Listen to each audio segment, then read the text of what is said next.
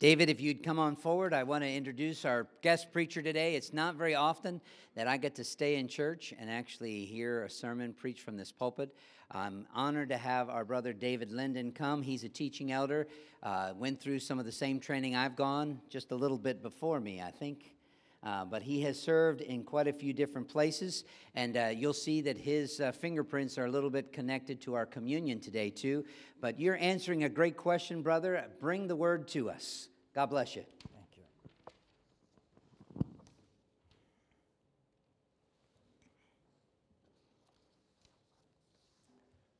Beloved uh, congregation of our Lord Jesus Christ, our help is in the name of the Lord. Let us pray. Father, we pray that your name will be glorified in these minutes now. We pray for a deeper gratitude and appreciation for our Lord Jesus Christ and his sacrifice for us. In Jesus' name, amen. Our Lord was crucified. He did not simply die. We may be stuck with the impression how horrible and cruel and tortuous is uh, his crucifixion. But this is something that God decreed and engineered to suit his purpose. His enemies hated him, wanted him dead, and for certain reasons they wanted him crucified. But there's a, a very interesting problem that they have. They said that Jesus was guilty of blasphemy. They said that on Monday, Tuesday, and Wednesday. They also said he was a false teacher the other days of the week. In their minds, he was both a blaspheming person because of what he said about himself, a false teacher because they disagreed with his teaching. Now, I would like to read you from Luke chapter 24 what happens with blasphemers. Then the Lord said to Moses, Take the blasphemer outside the camp. All those who heard him are to lay their hands on his head, and the entire assembly is to stone him. Say to the Israelites if anyone curses his God, he will be held responsible. Anyone who blasphemes the name of the Lord must be put to death. The entire assembly must stone him, whether alien or native born, when he blasphemes the name, he must be put to death. In John chapter 8, excuse me, in John chapter 5, uh, those who heard him realized when he said that God is his father that that really meant he was making himself equal with God, and they decided to kill him. In John chapter 8, he used the divine name. He said, Before Abraham was, I am. And they got it. They understood those words and they picked up stones to stone him. The Lord uh, did not assist them by sticking around because it was the will of God when his hour had finally come that he should die at their hands at Passover time, not just any time. In John chapter 10, he spoke of himself as uh, the Son of God. They picked up stones to stone him. Now, when you put those pieces together, the law said the blasphemer should be stoned. They were thinking in those terms in John 8 and also in John 10. Then, pray tell, why didn't they stone him? They stoned Stephen. Why didn't they stone Jesus. They were very meticulous about keeping the law. You see those guys have picked up stones in the moment. They're being very rash. But when others made a more deliberate decision, they wanted him crucified. I'm going to do my best to say why. Uh, I said I'm going to do my best because there's something else in here you need to be careful about. We can be sure of things as far as the scripture tells us, but sometimes we're trying to fill in the gaps. And when a preacher does that, you become very careful because he just said something the Bible doesn't say. So you hold that lightly. If the Bible says it, you hold it tightly. You with me? Okay. Now, the Jews were not allowed to execute their criminals. They wanted to have him crucified. It would help if I'm on the right page. Someday, when you get old, you'll find your fingers don't work. Now, if they're going to crucify him, uh, or excuse me, if they're going to stone him, what they do is they mash people till they're beaten to death and they're piled up with rocks. But if first a person is crucified, he's hanging on a tree. And there is a verse that says, I didn't make this up, there is a verse that says this Anyone who is hung on a tree is under God's curse. And I go, uh huh. I think we got it. If he's a blasphemer, he should be stoned. But listen, guys, said the leaders to each other in the Sanhedrin. This guy's taking people away from us. They're listening to him and not to us. They think he's the Messiah. He thinks he's the Messiah. We know he's not the Messiah. How can we convince the people that they're all wrong about this? And somebody came up with the suggestion hey, guys, the Romans are occupying our land, and they have a way of killing people. And the lights began to go on. Why not have him crucified? Because in Deuteronomy chapter 21 it says, Anyone who is hung on a tree is under God's curse. Look what we have. If he's up there hanging on a cross, all we have to do is quote the verse anyone who's hanging on a cross is under God's curse. Now, how are they ever going to say he's the Messiah? Because for sure, God would not have his own Messiah crucified. And somebody said, That's it.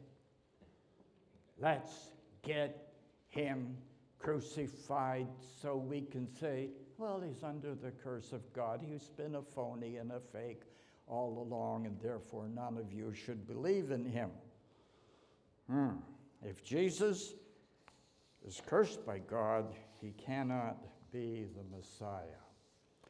But they had another problem. Only the Romans could crucify people. In fact, the Jews were not allowed to put anybody to death. They did it now and then, they did it to Stephen. But the Roman hand upon them was oppressive. They wanted to be free from it, you can be sure. And they, the, yes, the Romans would not allow the Jews to execute anybody, especially if it's going to be a crucifixion. Uh, the Romans had that patented. That is their way of dealing with criminals. Who do you think you are if you're going to cru- no no no no no. We're the only ones who crucify people. And so the Jews realized we have to get them to do it. Pilate said, Take him yourselves and judge him by your own law. They answered, But we have no right to execute anyone, the Jews objected. This happened so that the words of Jesus had spoken, indicating the kind of death he was going to die, would be fulfilled. Crucifixion was Roman. Let's get the Romans to do it. So the apostate leadership of Israel argued, realized that, that people would think that if uh, Jesus is cursed by God, he can't be. He can't be the Messiah. Now, they didn't know that they were fulfilling Scripture. Hear what Isaiah says in chapter 53. Unbelieving Israel said of Christ, We considered him stricken by God. Stricken by God because he's guilty, because he's a blasphemer, because he's a false teacher. This is our official view of Jesus. We consider him stricken by God, smitten by him, and afflicted. So they pursued their agenda, and unwittingly they did not realize that God was pursuing his agenda also. The will of God was that Christ should die for his people. We're taught the doctrine of substitution throughout the Old Testament. But in his death, Jesus would not simply die for people, he would be cursed. And God only curses sin in the sinner. And so, somehow, in the marvelous will of God, the Holy One who never committed any sin would be accused of sin, and therefore he would merit, if that is all true, uh, the curse of God, even though he didn't commit those sins. This is what it means that Jesus took our place. But when he took our place, he also took our curse. And if he's cursed for us, the opposite of curse is. I was a school teacher for a few years, and so I, I like to make my students guess. If for a minute you could be my students, if you don't answer out loud, you'll have to stay after school and write it on the board. But the opposite of being cursed is being, give me a word that starts with B, ah, Good. You don't need me to teach you. We got it. The opposite of being cursed is to be blessed. And Jesus was cursed so that the blessing he deserved should come upon us. This is what he did. Now, there is one kind of death that is superior to all of the others if the purpose is to show the curse, and that is I'm in the United States, so I can use this language. You don't read it in the Bible this way, but we're speaking English here. The idea was that he would be strung up on that cross, hanging there, that people can gawk at him. And under the curse of God, and there, the gospel is in the actions of those who hated Christ.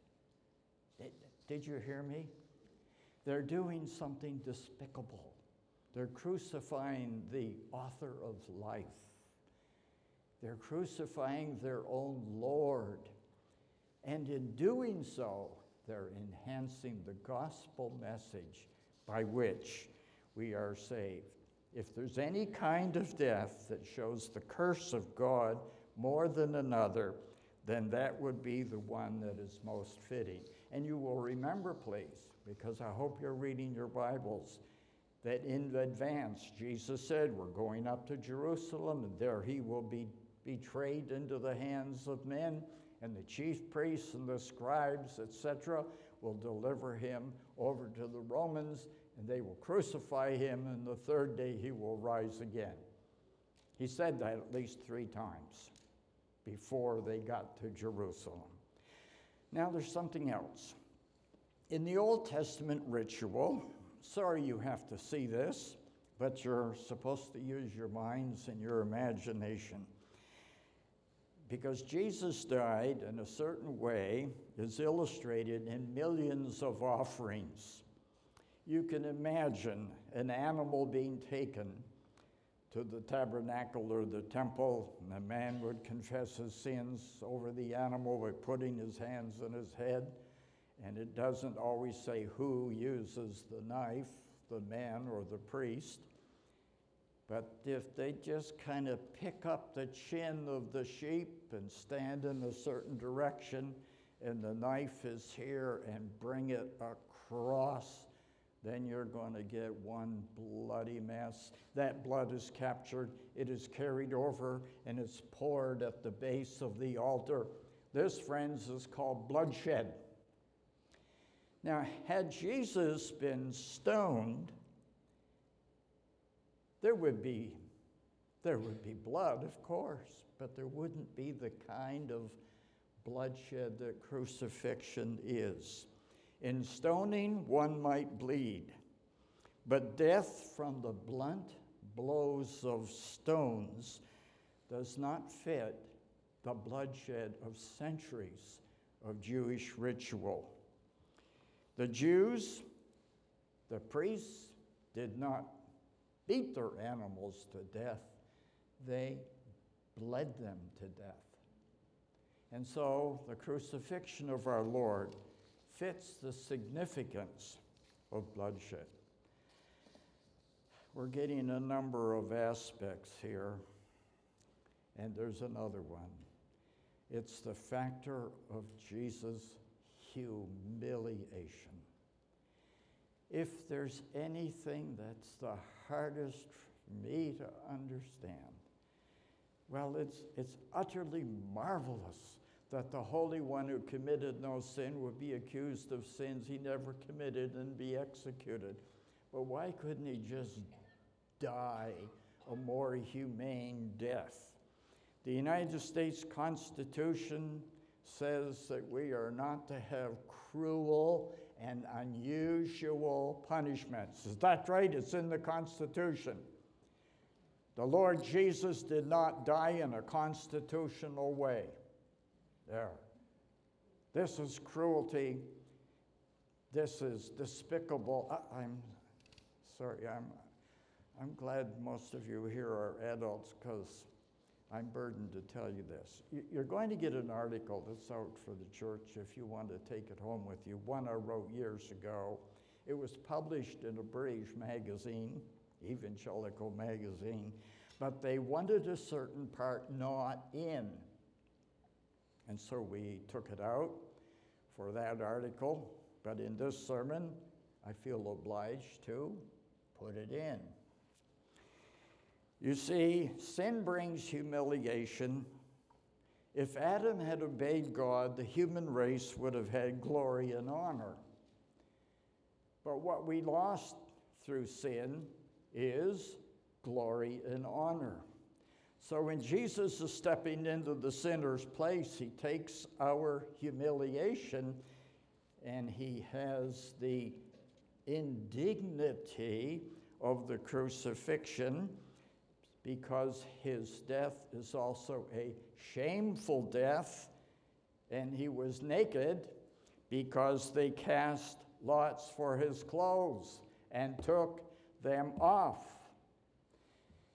If we had had the high privilege of getting our hands on Adolf Hitler alive, we would have hanged him. Aren't you glad?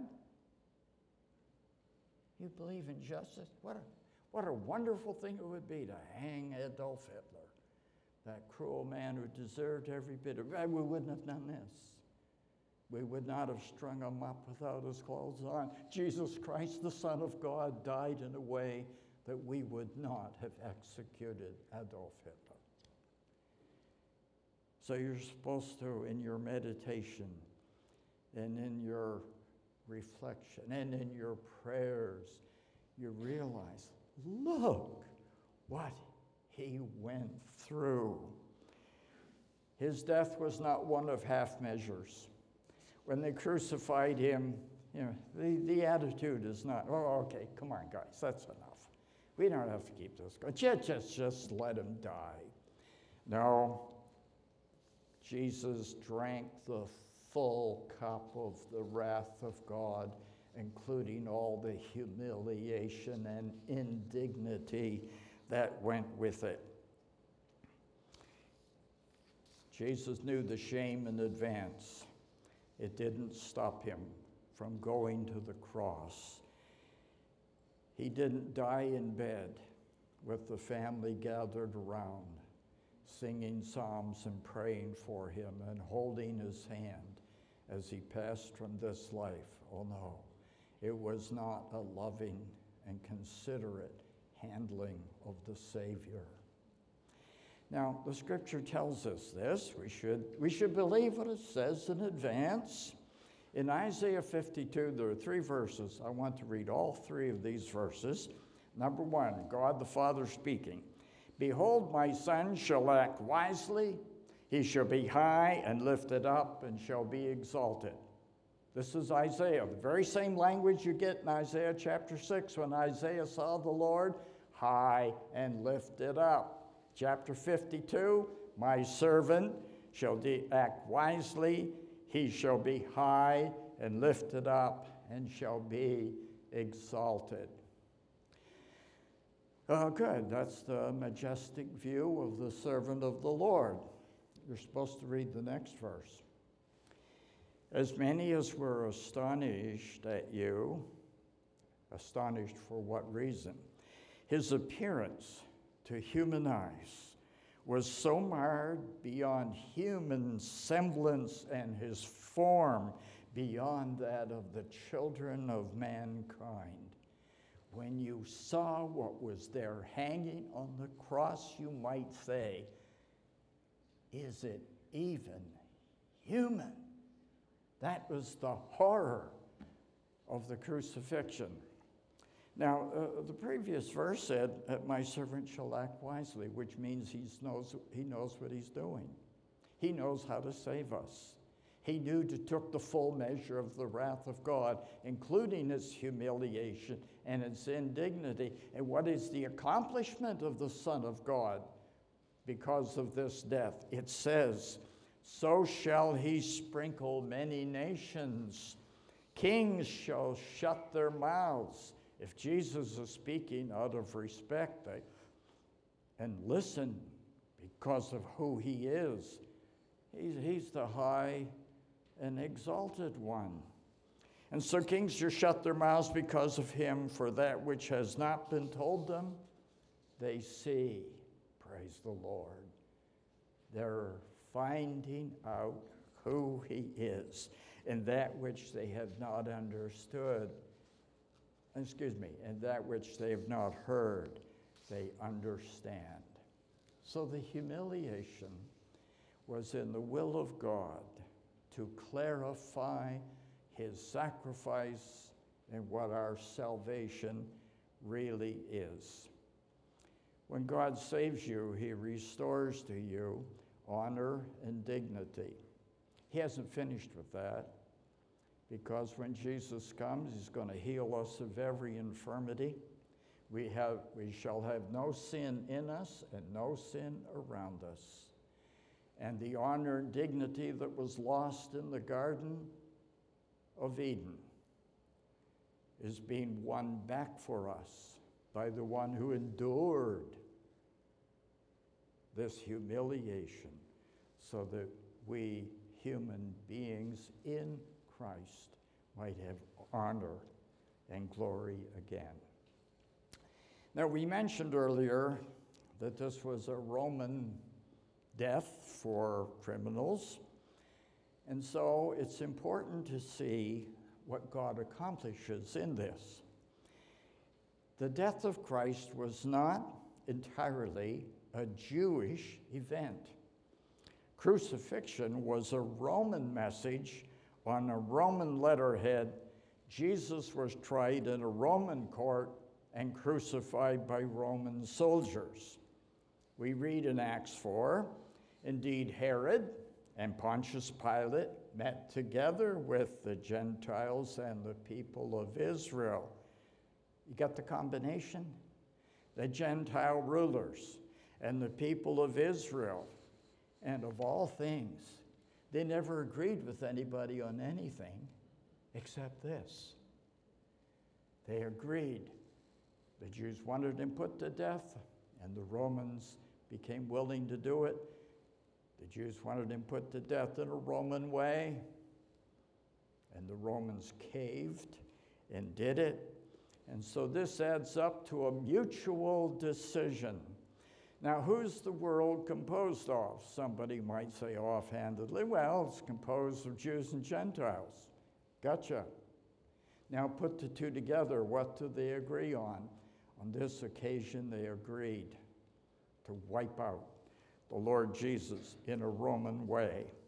Had Jesus died in a Jewish way, and here's a pile of stones and he's in there somewhere dead, people would look and say, well, yeah, that was a Jewish execution. But what really happened is something by Jewish instigation done in a Roman way. This shows us brace yourself. There's something we may not realize. I'm asking you to listen carefully to this. To show a world against God, the Roman hand was needed in his death. What is the world? This is my definition. The world is that association of the sons of Adam who are disunited with each other, but united against God. Shall I read it again? The world is that association of the sons and daughters of Adam who were disunited with each other, but united against God. And that's what you have at the cross of Christ. Oh, but things are not going well for those who hate Christ. You know why? For God so loved the world that he gave his only begotten Son, that whosoever believes in him shall not perish but have everlasting life. For God did not send his Son into the world to condemn the world, but that the world might be saved through him. You know how the world will be saved?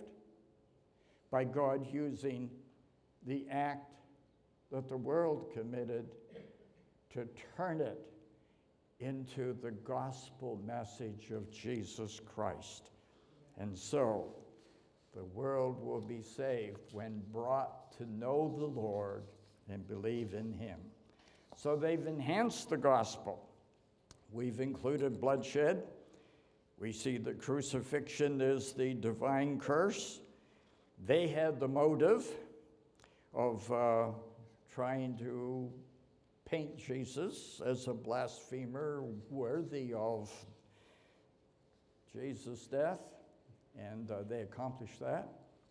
Uh, things seem to be going their way. There he is, hanging on a cross. Thank you, God, really helping us. Then they took another step. They realized uh, that Jesus said, his disciples forgot it, but his enemies remembered, that on the third day he would rise again. So they said, Oh, brother, you know, buddies, what we need is we need to be able to pull out that body on day four and say to everybody, This is the man who said he would rise on the third day. Now are you convinced he's a phony? And so Pilate caved again. I wish you guys would leave me alone. Yeah, okay, okay, go. You got your guard. And what the Jews accomplished through that was they had an act that destroyed all credibility that the disciples had come and stolen Jesus' body. So when the tomb was empty, uh, the counsel was to the soldiers look, here's what you do, guys. You say that while we were sleeping, Roman guards never slept when they were on duty. Uh, we fell asleep, and while we were sleeping, his disciples came and stole his body. Boy, wouldn't I have fun with that in court? Because I'd have a few questions. Uh, you say that uh, the disciples uh, came and they were the ones who stole his body. Is that correct? And they, they say yes. I said, You were sleeping, weren't you? And they will say yes. And I would ask them, Do you sleep with your eyes open so that you uh, realize what's going on? You see what happens? The whole thing is broken down. The crucifixion of Christ is according to the will and the gospel of God. And the resurrection can't be denied by those who hated him because they did things to make the resurrection even more clear. Now, what's cursing? Cursing is done with our mouth. People say, oh, quit cursing. Cursing is done with the mouth. When God curses and when God blesses, he does it with his mouth. But when God does something with his mouth, it happens. If I were to say on some dark night, uh, let there be light, there would be none. But one day God said, Let there be light, and there was light.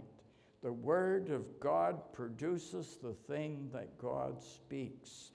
And so when God curses, it happened.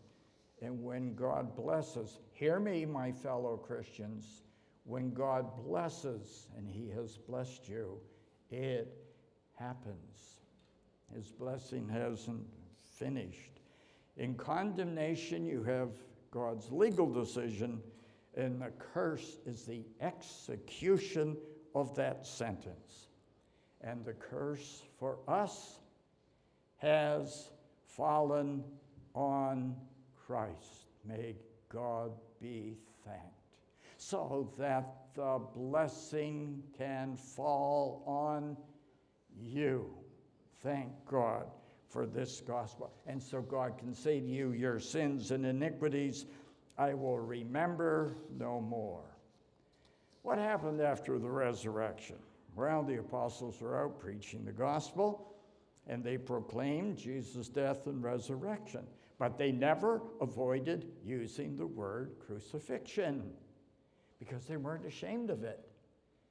In fact, we're proud of it, aren't we? It is to us a wonderful thing that our Lord was crucified. And so Paul would say, you know, what's with you, Paul? What do you proclaim? What do you boast about? He would answer, Jesus Christ and Him crucified. When Peter wanted to give the gospel, he would refer to a tree. 1 Peter chapter 2, who his own self bore our sins in his body on the tree. My godly grandfather died in 1954, and there's this big tombstone made of Swedish granite, and across the bottom it's chiseled in who his own self bore our sins in his body on the tree. 1 Peter 2 20. What a heritage uh, has come to me. So we're proud of all that God accomplished through the hands of wicked people. I, did you get that? Isn't the sovereignty of God wonderful that He takes the actions, the motives, all the sin of those who hate Him and He turns it around to accomplish His own glory? I had 12 pages up here and I'm on number 12. So the end is in sight. But this is the hardest page to follow, and I'll tell you why. When you follow stories that you can imagine in your mind, you can see the action, etc., uh, that's easy. But when you're when you're moved into the territory of why something happened, the meaning for something happened, that's hard. I'll give you an example. Five words Christ died for our sin. Is that a statement of history? Christ died for our sin. Yes, Christ died. That's history. Christ died for our sin. Is that theology? Yes, for our sin. So, for your edification and for your blessing, I'm going to read what the death of Christ means. The death of Christ was a unique sacrifice which cannot be repeated. And I hope you go, yes, that's right. It was effective to accomplish all that God intended. And if this sermon is true, it happened in detail in the way that God had decided a death by crucifixion. By his sacrifice, Jesus satisfied God, absorbing his wrath against us for our sin. I wish everybody understood that sentence thoroughly. He, abs- he satisfied God, he absorbed the wrath of God. He took the curse from us and replaced it with blessing. He defeated the power of the devil you're not the devil's anymore, and you do not live in his grip if you belong to Christ. Nobody can deliver you out of the hand of the Good Shepherd. You used to be in a different hand. The Lord, out of there and over here. And He did it by the cross. He removed the guilt of our sin from our record. In the judgment day, your name comes up. He can open the books and look, he says, There's nothing here against you.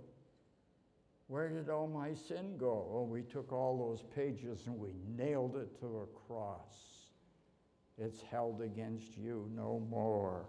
Praise the Lord. Your guilt is gone. You've been given forgiveness. Jesus, by his death, reconciled God to us so that in repentance and faith, we could be reconciled to God with our enmity removed. I used to work much with Chinese students from Singapore and Malaysia. And it's an interesting thing about this group of young people. Uh, in Singapore, if you're Chinese and if you're college age, almost 50% of those young people in a short amount of time have become Christians. The children were becoming Christians before their parents became Christians. And some of them were saved at the university I worked in. And one time I had a bunch of them together in my van on a trip, and we're talking about uh, what, what did you feel when you first accepted Christ? Is it, aha, my faith is true? No. Is it uh, somehow your, just your personal joy? And you know what the students told me? And all of them agreed. We had a great sense of peace. The war is over with God. Jesus has satisfied God, and we have bowed our knee and we have accepted and we have been reconciled to the Lord. Uh, further benefits are that He gave new life because we've been born from above, and He took us in as our children.